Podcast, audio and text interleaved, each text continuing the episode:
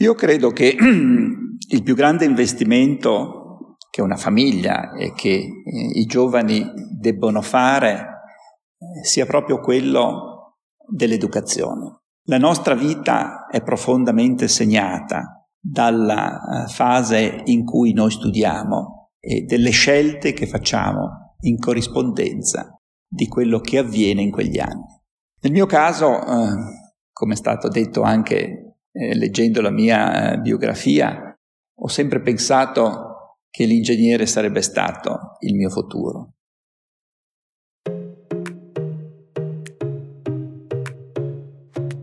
Ti diamo il benvenuto su Libera la passione di apprendere, il podcast di Schilla. In ogni puntata un ospite importante che attraverso la poesia e la sua storia ci racconterà il valore della passione e dell'apprendimento nel raggiungimento dei suoi obiettivi. Condotto da Silvia Camisasca. Buon ascolto.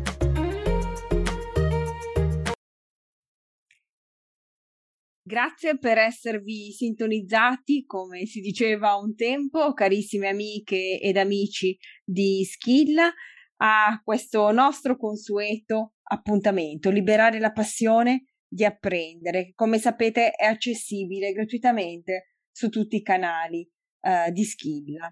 Il format che abbiamo pensato, per chi ci segue ormai abitualmente, non è eh, diciamo alla prima volta, Eh, e che vi speriamo gradito, ruota attorno al racconto. Racconto in forma poetica, perché ascolteremo dei versi scelti dal nostro ospite, e ruota attorno al racconto perché condivideremo anche la sua storia con noi, la sua bella avventura di vita. Straordinariamente con noi abbiamo un ospite che leggerà eh, questa poesia, e io prima di dare a lui la parola in versi, faccio questa premessa. Sono poche righe che mi ha inviato, in cui mi spiega perché ha scelto questa poesia. In Italia molto raramente i poeti si sono prestati a lavorare su una melodia. Uno di questi non l'ha, to- non l'ha solo fatto, ma lo ha fatto scendendo dal piedistallo della ricerca per calarsi con umiltà e attenzione nel mondo della canzone. Il risultato è un capolavoro di sintesi, suono e concetto, e si intitola Cosa sono le nuvole. La melodia è di Domenico Modugno e il testo di Pierpaolo Pasolini. Se amate il cinema, la trovate nel corto omonimo, nel quale Totò e Ninetto Davoli, marionette, si interrogano sulla vita e sulla sua fine. Sono le parole con cui il protagonista dell'appuntamento per il, con il podcast di oggi mi ha appunto accompagnato la poesia o melodia che ci regala in questo momento. Ho voluto leggerle proprio in apertura perché credo siano a loro volta così limpide e semplici, ma nello stesso tempo puntuali, da essere già loro stesse una poesia. Una poesia ed analisi, e credo che rendano, anche se solo in parte, l'attitudine ad approfondire e alla passione che chi oggi è con noi è abituato a mettere in quello che fa.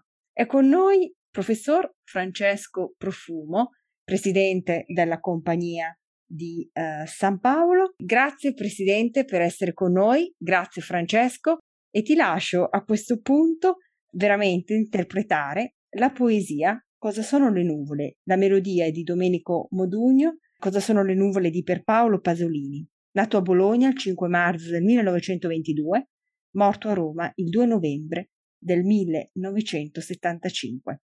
Francesco Profumo. Che io possa essere dannato se non ti amo, e se così fosse non capirai più niente. Tutto il mio folle amore lo soffia al cielo, lo soffia al cielo così. Ah, ma l'erba sova- soavemente delicata di un profumo che dagli spasimi, ah, tu non fossi mai nata, tutto il mio folle amore lo soffia al cielo, lo soffia al cielo così. Il derubato che sorride ruba qualcosa al ladro, ma il derubato che piange ruba qualcosa a se stesso. Perciò io vi dico, finché sorriderò, tu non sarai perduta. Ma queste son parole, e non ho mai sentito che un cuore, un cuore affranto si cura, L'unico è tutto il mio folle amore, lo soffia il cielo, lo soffia il cielo, così. Francesco, io ti ringrazio moltissimo per questa lettura eh, che ti sei prestato a fare e a regalare veramente a tutte le amiche e gli amici di Schilla. Veramente una, uno straordinario capolavoro. Allora, dicevamo che con noi Francesco Profumo. Francesco, grazie. Dunque, qualche parola su di lui. Dunque, dal duemilaquattordici è presidente della Fondazione Bruno Kessler e dal duemilasedici, come dicevo prima, presiede la Compagnia di San Paolo.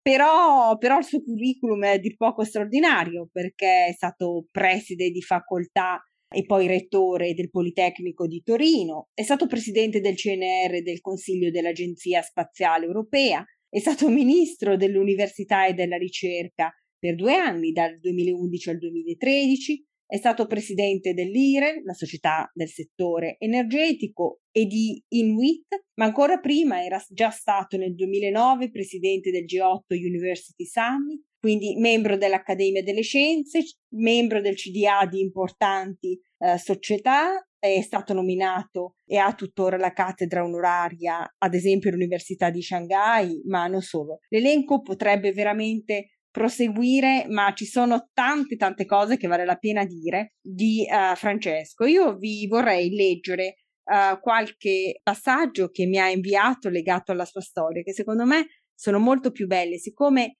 merita di essere letto in prima persona, in questo caso lo leggerò in prima persona. Avevo appena finito la quarta elementare e dopo essere andato a ritirare la pagella alla mia scuola, andai a trovare lo zio Carlin, con il quale avevo un rapporto speciale simile a quello tra un padre e un figlio.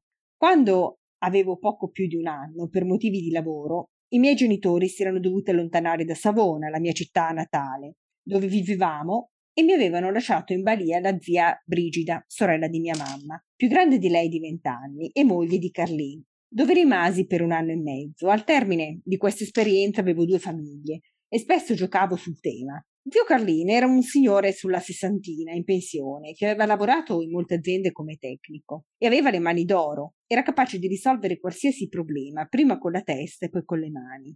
Io pendevo dalle sue labbra, ascoltando le sue storie spesso avventurose, quasi sempre in trasferta, Bagnoli, Taranto e Roma. E lui, che aveva una sola figlia, Bruna, insegnante di lettere, vedeva in me quello a cui avrebbe aspirato, avere un figlio maschio che potesse seguire le sue orme. I miei risultati scolastici erano ottimi e zio Carlin era molto orgoglioso e volle farmi il regalo più bello che potesse aspettarmi. Mi proposi che alla domenica mattina, con l'inizio del nuovo anno scolastico, sarebbe venuto a prendermi a casa e saremmo andati insieme in centro a Savona. Lui ed io soli, come due amici, e dopo aver comprato il giornale avremmo discusso di cosa era successo in settimana, di cosa avevo imparato a scuola e di futuro, e avrebbe continuato a raccontarmi le sue avventure di lavoro. Con ottobre incominciammo a vederci e quasi sempre andavamo sul corso principale della città, dove incontravamo molte persone che lui conosceva e che lo salutavano calorosamente. Erano gli inizi degli anni sessanta, l'Italia era nel pieno del boom economico e gli argomenti da trattare non mancavano, dalla ricostruzione alla politica, lo sviluppo accelerato della qualità della vita del nostro paese. Zio Carlin prese molto sul serio questo suo ruolo e durante la settimana si informava, studiava, raccoglieva articoli di giornali e nelle due ore della domenica in cui stavamo insieme era molto allegro. Dopo qualche mese il nostro rapporto si trasformò. Non era più quello tra una persona adulta in pensione ed un ragazzino di dieci anni, ma tra due persone che avevano molti interessi in comune, che discutevano alla pari, che avevano diverse cose da dirsi. Poco prima di Natale, ricordo che era una domenica fredda e ventosa, decidemmo di fermarci in un bar e dopo una cioccolata calda mi chiese per la prima volta se stavo pensando al mio futuro e che cosa mi sarebbe piaciuto fare da grande. Io rimasi un po' sorpreso, ma non troppo, della domanda e senza pensarci troppo risposi l'ingegnere. Il dado era tratto e da quella domenica zio Carlin, con occhi sempre più vela- vivaci, intercalando l'italiano con il dialetto ligure, cercò di trasferirmi la sua passione per la tecnica, raccontandomi ogni dettaglio che potesse essere utile a rafforzare il mio interesse per l'ingegneria. Coltivammo questa nostra abitudine per diversi anni, ma nel millenovecentosessantasei Quando era in terza media, lo zio Carlin si ammalò. Ebbe un infarto e il tredici dicembre, giorno di Santa Lucia, morì. E per me fu un dolore molto profondo. Perdetti nello stesso momento il mio secondo padre, un amico, un confidente, che mi aveva aiutato a crescere e ad affrontare le prime sfide della vita.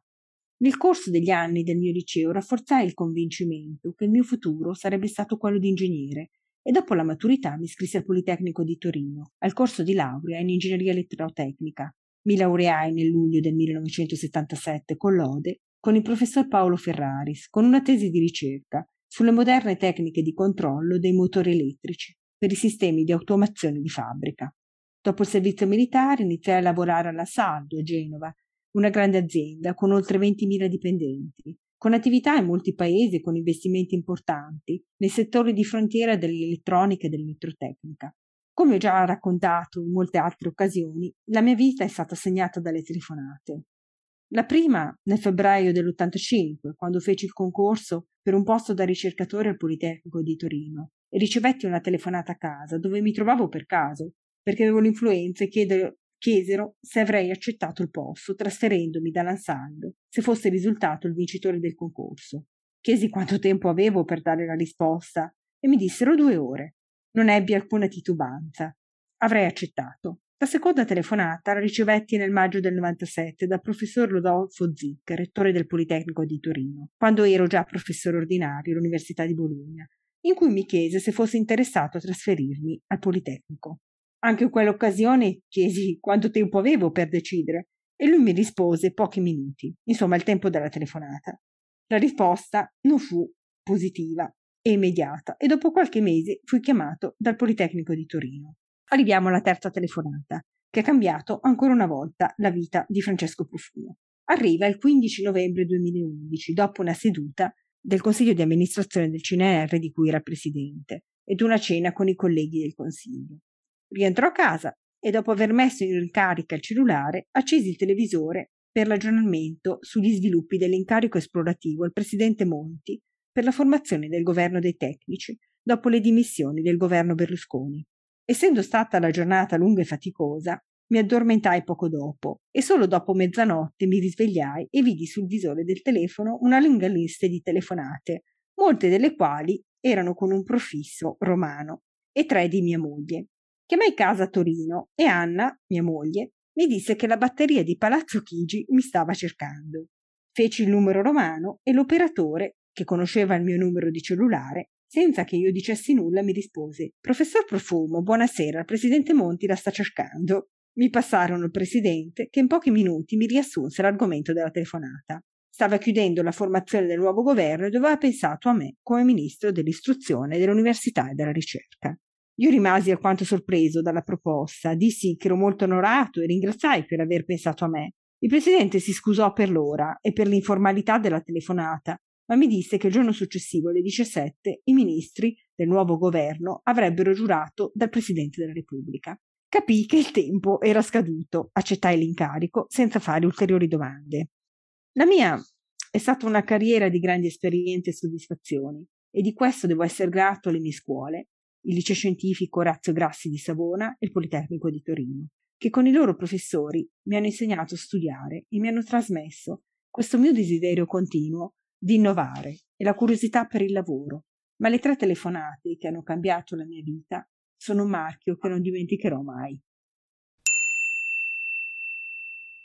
Francesco, grazie infinite per il bellissimo racconto che ci hai dato di te e mi sono dilungata un po', però eh, visto insomma le telefonate che hai ricevuto che hanno cambiato la vita, mi permetto di dire: quale telefonata ti attendi dalla prossima vita che non hai ricevuto e che vorresti avere, magari dallo zio Carlino o da qualcun altro? Prego Francesco e grazie per essere con noi. Eh, io credo che ci sarà un'altra telefonata nel futuro e quindi eh, quello che eh, mi sto immaginando è un'attività complementare rispetto a quella che ho fatto. Mi piacerebbe veramente eh, in una prossima vita essere un medico ricercatore. Nel corso di questi ultimi anni io penso che la medicina abbia veramente fatto eh, dei salti dal punto di vista qualitativo e dal punto di vista della, dei risultati in termini di ricerca che non, che non ci sono uguali in altri settori. Pensiamo al tema del sequenziamento del genoma. Sembrava un qualche cosa che fosse eh, veramente solo per pochi. Adesso siamo prossimi ad avere l'opportunità che il sequenziamento del genoma, che vuol dire la storia di ciascuno di noi, potrà essere disponibile per tutti. E di lì si può pensare che possa esserci una medicina personalizzata che consenta a ciascuno di noi di avere la cura che è necessaria nel caso in cui sia necessario, nel caso in cui questo si renda necessario per la persona. Ecco, in questo momento sono veramente molto molto interessato a tutto quello che è collegato a questo mondo che io penso ancora parzialmente inesplorato della medicina del futuro. Grazie Francesco, e parliamo proprio di competenze dunque. Uh, vuoi raccontarci qualcosa? Eh, condividendolo con i tanti insegnanti, con i tanti ragazzi che ci stanno seguendo in questo momento, dei tuoi studi, delle tue esperienze professionali più significative, perché ne hai avute veramente tante di significative. Io credo che il più grande investimento che una famiglia e che eh, i giovani debbono fare eh, sia proprio quello dell'educazione. La nostra vita è profondamente segnata dalla fase in cui noi studiamo e delle scelte che facciamo in corrispondenza di quello che avviene in quegli anni. Nel mio caso, eh, come è stato detto anche eh, leggendo la mia eh, biografia, ho sempre pensato che l'ingegnere sarebbe stato il mio futuro.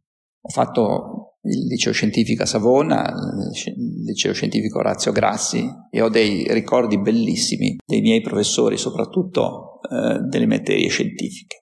Lì mi hanno stimolato, mi hanno rappresentato le, le, le, gli aspetti più interessanti della scienza e mi hanno eh, veramente indirizzato verso una scuola di ingegneria che nel mio caso ho fatto al Politecnico di Torino. Il Politecnico naturalmente eh, mi ha consentito di eh, crearmi una eh, serie di competenze che mi sono state utili per la vita. Ma io credo che eh, soprattutto sia stato il, il metodo con cui io ho imparato ad affrontare problemi che a volte sembrano veramente molto, molto diversi dai precedenti. Ecco Francesco, a proposito di questo, la, la formazione ingegneristica, Uh, probabilmente mi stavi già dicendo questo, o correggimi se sbaglio, come ti è stata utile, come hai potuto declinarla anche i ruoli, passami il termine, molto più politici, amministrativi, talvolta diplomatici, in diversi settori, quando cioè si tratta di avere anche delle cariche, degli incarichi che non siano prettamente tecnici. Io credo che sia stata fondamentale eh, in ogni occasione quando debbo affrontare Un, un tema anche se molto nuovo. Io ho sempre lo stesso approccio e questo l'ho imparato a scuola. Si parte sempre dalle ipotesi per eh, declinare le tesi del progetto che ti viene proposto. Naturalmente questo eh, mi ha consentito di eh, fare una serie di esperienze completamente diverse le une dall'altra. Nella, parte della, nella prima parte della mia carriera sono stato un buon ricercatore, ho lavorato nel mio settore di competenza che è quello dell'automazione industriale, delle macchine elettriche, e ho vissuto a lungo anche negli Stati Uniti e in Giappone e eh, ho, fatto, ho avuto una grande soddisfazione dalle competenze e dai risultati della mia ricerca. Successivamente, quando ho incominciato ad occuparmi della gestione del sistema dell'universitario, prima come preside e poi come rettore, ho certamente avuto la possibilità sempre di conservare quello mio, quel mio spirito da ricercatore, che è un elemento essenziale per poter essere capito dai colleghi in un settore così attraente ma anche sofisticato che è quello della formazione e della ricerca. Naturalmente nel corso della mia vita poi ho avuto anche la possibilità di eh, gestire eh, siste- il sistema universitario e il sistema educativo del nostro paese. ho fatto per, durante la mia eh, esperienza con eh, il governo Monti, e di questo sono molto grato perché ho avuto la possibilità di stare anche dall'altra parte. Esatto, esatto, proprio questo mh, incuriosisce, perché noi siamo dei cittadini non informati, comunque vediamo il lavoro di un ministro dall'esterno ovviamente. Tu hai avuto la possibilità di avere a che fare spesso, immagino, per i tuoi ruoli con ministeri e ministri, però lo sei stato anche dall'altra parte, sei stato ministro. Allora, secondo te un ministro ha effettivamente eh, le leve per poter cambiare le cose, per poter agire? Po- in altri termini, ha veramente quella libertà, quel campo d'azione che gli consente di intervenire in maniera incisiva sui processi, oppure sarebbe il caso di rimuovere alcuni vincoli che in qualche modo imprigionano l'operato e la volontà? Una piccola premessa, io non avevo mai fatto attività politica sì, eh, prima sì. di essere chiamato dal, dal presidente Monti. Eh, avevo certamente una lunga esperienza nella gestione del, del sistema universitario, del sistema della ricerca, e quindi eh, quando ho iniziato quell'esperienza meravigliosa eh, ho cercato di complementare le mie esperienze affiancandomi persone che potessero aiutarmi, per esempio eh, nelle attività collegate alla scuola. Io avevo anche la delega per le scuole e io non avevo mai insegnato in una scuola. Ho una moglie insegnante, ho tre figli che naturalmente hanno studiato, ma non ero mai stato dall'altra parte della cattedra in una scuola eh, primaria, secondaria o se, o, e quindi mh, mi mancava quel tipo anche di sensibilità. Ecco, questo credo che sia un, un elemento importante, soprattutto quando si hanno incarichi di un livello di complessità come quello del, di, un, di un ministro, di eh, cercare collaboratori con i quali si stabilisca un rapporto di fiducia e eh, con i quali si, ci si possa complementare. Io l'esperienza che ho avuto è stata un'esperienza sia dal punto di vista umano che dal punto di vista professionale estremamente interessante. Dico la verità anche che eh, soprattutto per la parte università e ricerca ero un ministro, lasciatemi dire, competente, nel senso che eh, avevo certo. lavorato molto in quel settore e quindi ero estremamente rispettato da questo punto di vista. Quindi io non giocavi, giove, giocavi in casa, in casa, è, giocavo stato, in casa. È stato il tuo pane quotidiano per veramente tanti anni. Sulla scuola, dove certamente avevo meno esperienze dirette, mi sono eh, circondato di persone estremamente eh, esperte, e questo mi ha consentito di fare questa esperienza ministeriale con la dovuta serenità. Naturalmente è stato molto impegnativo e sono veramente molto molto contento di averla fatta. Grazie Francesco. Un'ultima cosa legata invece, eh, anzi penultima diciamo, ti abbiamo sottratto un po' di tempo veramente, legata al ruolo che hai adesso principalmente, che è quello della fondazione bancaria. Ecco, cosa significa guidare ora una fondazione come Compagnia di San Paolo, quindi così prestigiosa e anche ovviamente impegnativa? E qual è il ruolo della fondazione? Allora, innanzitutto, che cosa sono le fondazioni bancarie? Le fondazioni bancarie sono soggetti giovani, sono nate una trentina di anni fa e sono state istituite attraverso una, le- una legge eh, che è quella di costituzione delle fondazioni di origine bancaria, che porta il nome del, eh, del primo firmatario, che è il presidente Amato. Le fondazioni eh, nascono da un, un input europeo, che era quello di separare la parte business delle banche dalla parte filantropica. Nel nostro paese c'era un'esperienza di grandissimo valore, che era quella delle casse di risparmio, che eh, svolgevano la doppia funzione. Erano un, una banca e quindi facevano business sul credito, e nello stesso tempo avevano questa eh, lunga storia di filantropia sulla filantropia, che è stato un elemento fondamentale per la crescita dei nostri territori. Inizialmente le fondazioni non si capiva bene che cosa fossero, eh, sono enti privati, eh, allora eh, fu conferito alle fondazioni il patrimonio delle banche, ed erano le azioniste eh, al cento per cento delle banche, quelle che venivano chiamate le banche conferitarie, che gli avevano conferito il patrimonio. Nel corso degli anni poi la presenza delle fondazioni nelle banche si è diluita, come si dice, e oggi eh, hanno diversificato molto il loro patrimonio. Questo significa ridurre anche il rischio. Ma che cosa fanno le fondazioni? Le fondazioni sono soggetti che hanno una doppia anima, quella sociale e quella di, dello sviluppo dei territori. E da questo punto di vista utilizzano le risorse che sono gestite, che sono generate dalla gestione del loro patrimonio e che consentono quindi di eh, distribuire sul territorio che cosa? Risorse per progetti e per processi.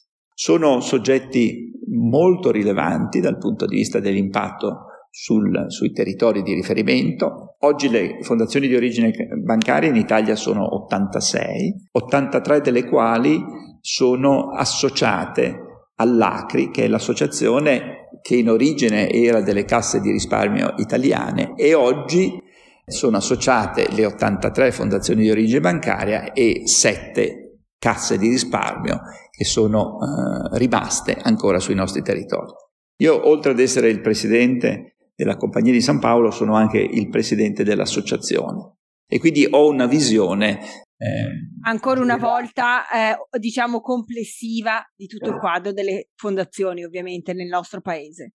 E le fondazioni eh, operano in settori che sono determinati dal loro statuto e che possiamo riassumere nell'educazione, nella ricerca, nella sanità, nel sociale, nelle, nelle, in tutto quello che è collegato all'arte e ai beni culturali e anche nell'ambiente. A proposito di questo, Francesco, eh, il tempo è veramente volato con te. Abbiamo parlato di passione, passione di apprendere nel nostro format.